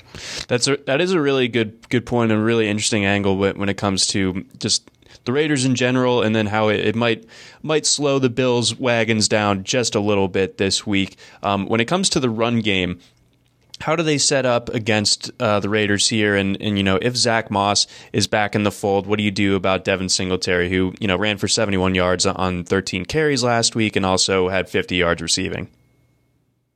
Well, that's tough because I feel like the Bills' running game is due for some touchdown. Like the running backs are due for some touchdowns. Part of Allen also having the fantasy point total that he has in the first three weeks is because he's just taking all the crops of the running backs. You know, it's like all the all the points that would go to the running back position have gone to Allen, and that can continue. But if if Singletary or Moss start producing, then it almost necessarily comes at the expense of Allen's weeks one through three production. Uh, there's only just so much to go around. Uh, but I don't know if if I think that this is a risky game for the for the Bills, and if if the Raiders are chopping their play count from you know 74 to 58 then that makes it a narrow margin for those touchdowns to take possibility, you know. So I'm not really getting my hopes up for the Bills running backs, but especially if Moss is out, then you'd like Singletary just for his role, you know, in, in addition to his talent in the matchup. Um, but I, I feel like it's maybe not the ideal, like, like it won't be a good setup for the running backs unless Carr has a bad game where he, he's he's kind of getting he's he's both exposed, like needing to throw the ball, and failing with the attempts that he does throw. Okay, all right, interesting. And then uh, just one more detail on on this Raiders defense uh, to this point, allowing five point six yards per per carry, and Yeah. they've given up six rushing touchdowns uh, so far. So Matchup is real nice for the running game. Yeah. there you go. And you know, I, I want Moss in there, but if he's not, then I, I'm going to have to think about Singletary um, for for DFS. Um, Pretty considerably. Yeah. I don't have any season long, but uh, that's the beauty of DFS. You can get those guys that you missed out on, and this matchup would be really good. Um, let's get on over. We got a couple night games to knock out before we head out for this episode. We got the Eagles going up against the 49ers. Niners, seven point favorites. Eagles, Bad. Yeah, I Um, mean they, they've gotten no favors done to them as far as the injuries go. Like I, I will, Either the 49ers and Shanahan has them looking pretty good, you know? So it's like I, I I think Doug Pederson's a fine enough coach and whatever, but it seems like these teams have been dealt similar cards or sorry, similar similar hands and it's like Shanahan's winning, Peterson is not. yeah, the Niners have bluffed their way out of it. Yeah, I don't know why it would change here. I guess other, you know, it could just change for some matchup reason that I can't see or some variance reason that doesn't mean anything.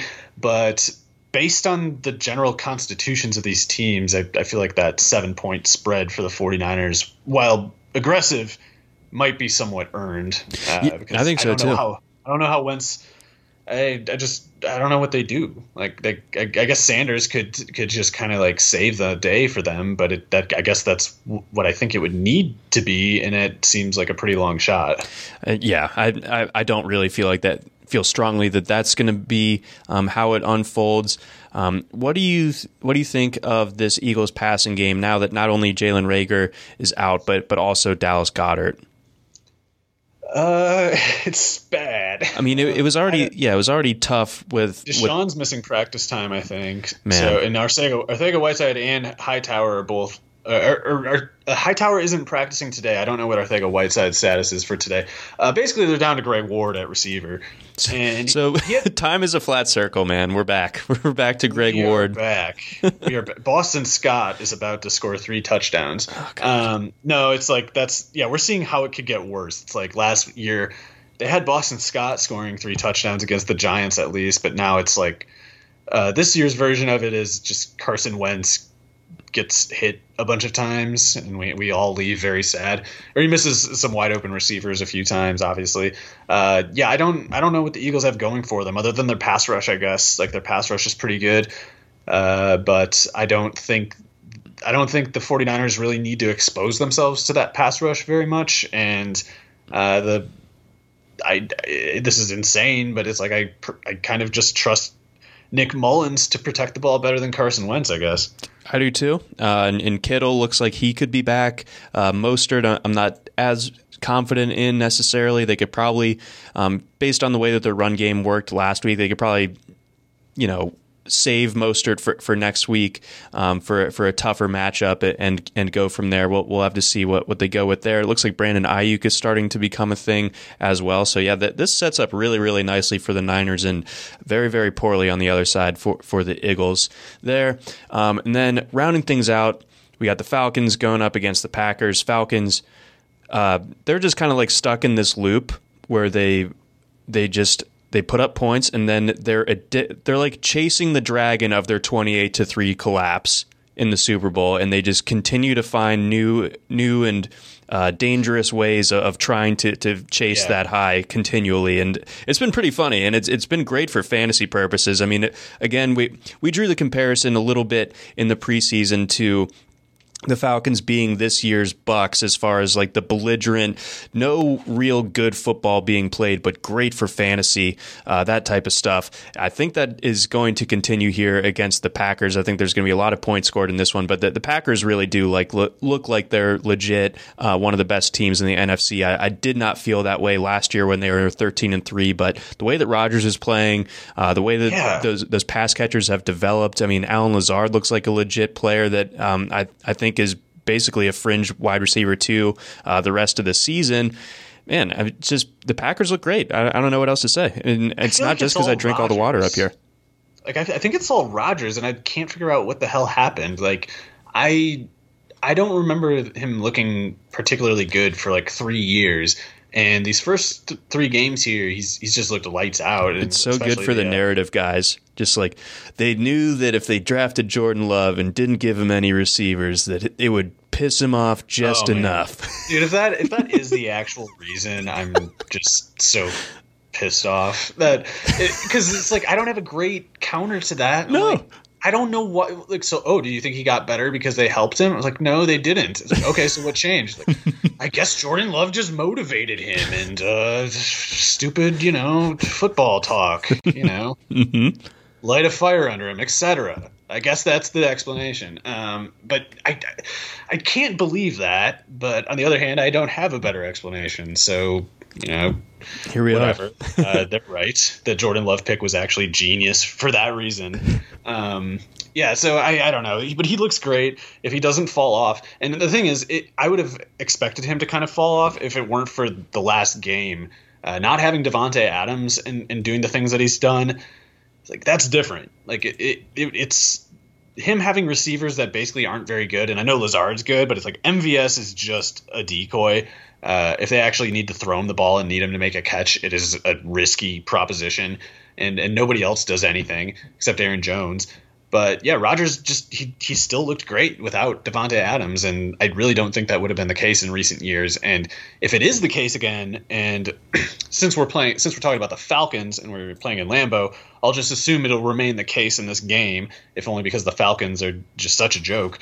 Then uh, yeah, I don't I don't really see how they can keep up. But uh, Julio playing would help obviously. Mm-hmm. and uh, I don't know what to make of that. But uh, even if they have Julio, um, I, I, guess I should say if Julio's playing, then I, I don't really like the seven point spread. Would, the five that it opened at is maybe something that I would feel comfortable with. But um, if they don't have Julio, then it's like uh, Green Bay by I don't know eleven or something. Okay, all right, that that makes sense. Do you think Calvin Ridley's like a top five ish receiver the rest of the way potentially? Probably. He seems to be something like a top ten, top twelve, just in terms of talent. And then his role is like you know top eight kind of thing. So uh, he, he's a guy who I think could be pretty matchup neutral, or sorry, matchup like resistant. Uh, just because his his uh, sort of his skill set and his trait set are the kind of traits that lend to just easy usage. Like it's it's the kind of stuff that there are a lot of types of plays and play designs where you can use someone who can do what Ridley can do. It's not like he's a receiver you can only use from you know yards 15 onward. It's like you can use him at all levels. So uh, if a matchup, which Jaire Alexander is a difficult matchup, uh, but if it's pre- if it's presenting some difficulties, it's like Ridley's the kind of guy who you can always have a plan B with because he can just do a lot of stuff well. So uh, I think he could kind of maybe like have a modest efficiency sort of outcome against Jaire Alexander but the volume is all but guaranteed to be so high that it just doesn't really matter.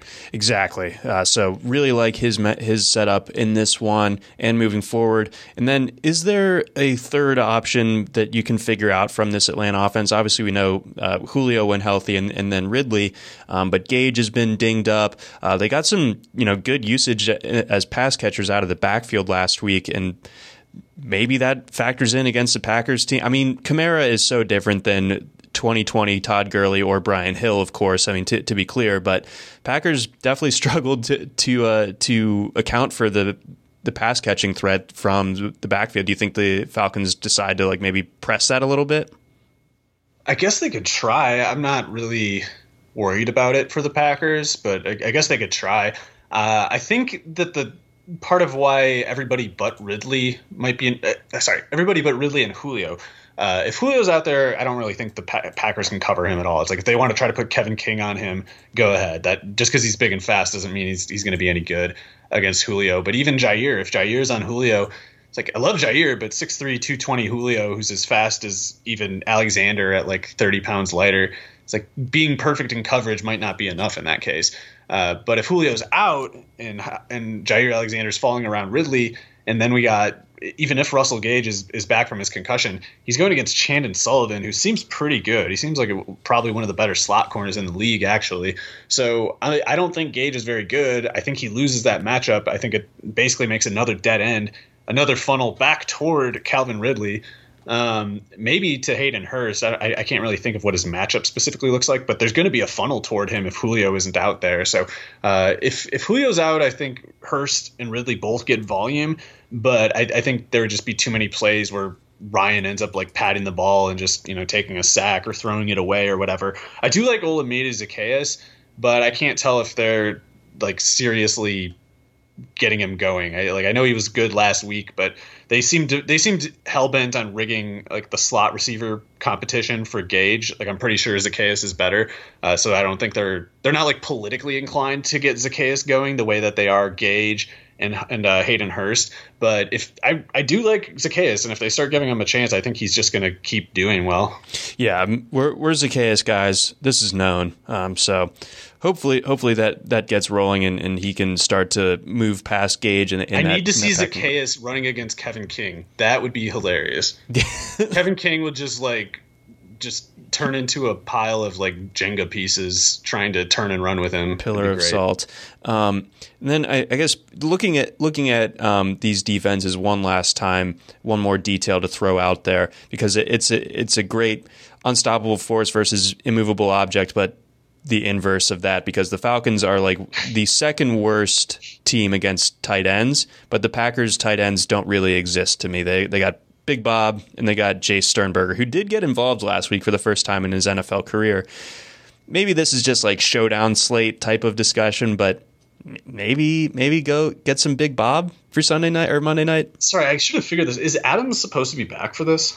Um, I think he, he's trending in the right direction as okay. far as I know. So w- when Adams actually left the passing game, Tonyan stepped up a bit. Like he did nothing in week one, but each of the past two games, Tonyan's been pretty good. And yeah, Sternberger did something last week too. So I think Tonyan, like Tonyan can definitely run. I don't know how skilled he is or whatever, but he can definitely run, and he's doing pretty well so far. So uh, if if there's if there's a scenario where Adams isn't producing, I actually think Tonyan could be pretty good. Uh, I like it. They, they, asked me on the radio yesterday down in Orlando, like, who is who is Robert Tonyan? I was like, oh, Big Bob? Ask somebody who went to Indiana State. That's right, brother. Yeah. So I, I got to spread the gospel of, of Big Bob a little bit on, on a Wednesday afternoon. I was happy about that. Um, but anyway, that is going to wrap things up for this edition of the RotoWire NFL podcast from Mario Puig. I'm John McKechnie. Thanks for listening. And be sure to tune in for the Friday show, all DFS with Scott Jenstad and Andrew Laird. It's going to be great. Stay tuned for that one. Thanks for listening.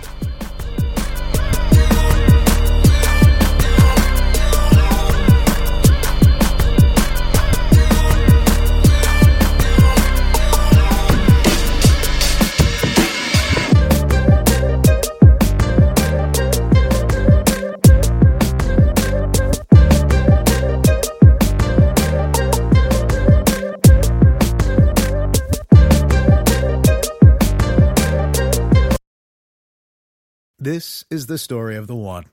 As a maintenance engineer, he hears things differently. To the untrained ear, everything on his shop floor might sound fine, but he can hear gears grinding or a belt slipping. So he steps in to fix the problem at hand before it gets out of hand. And he knows Grainger's got the right product he needs to get the job done, which is music to his ears. Call, clickgrainger.com, or just stop by. Grainger, for the ones who get it done.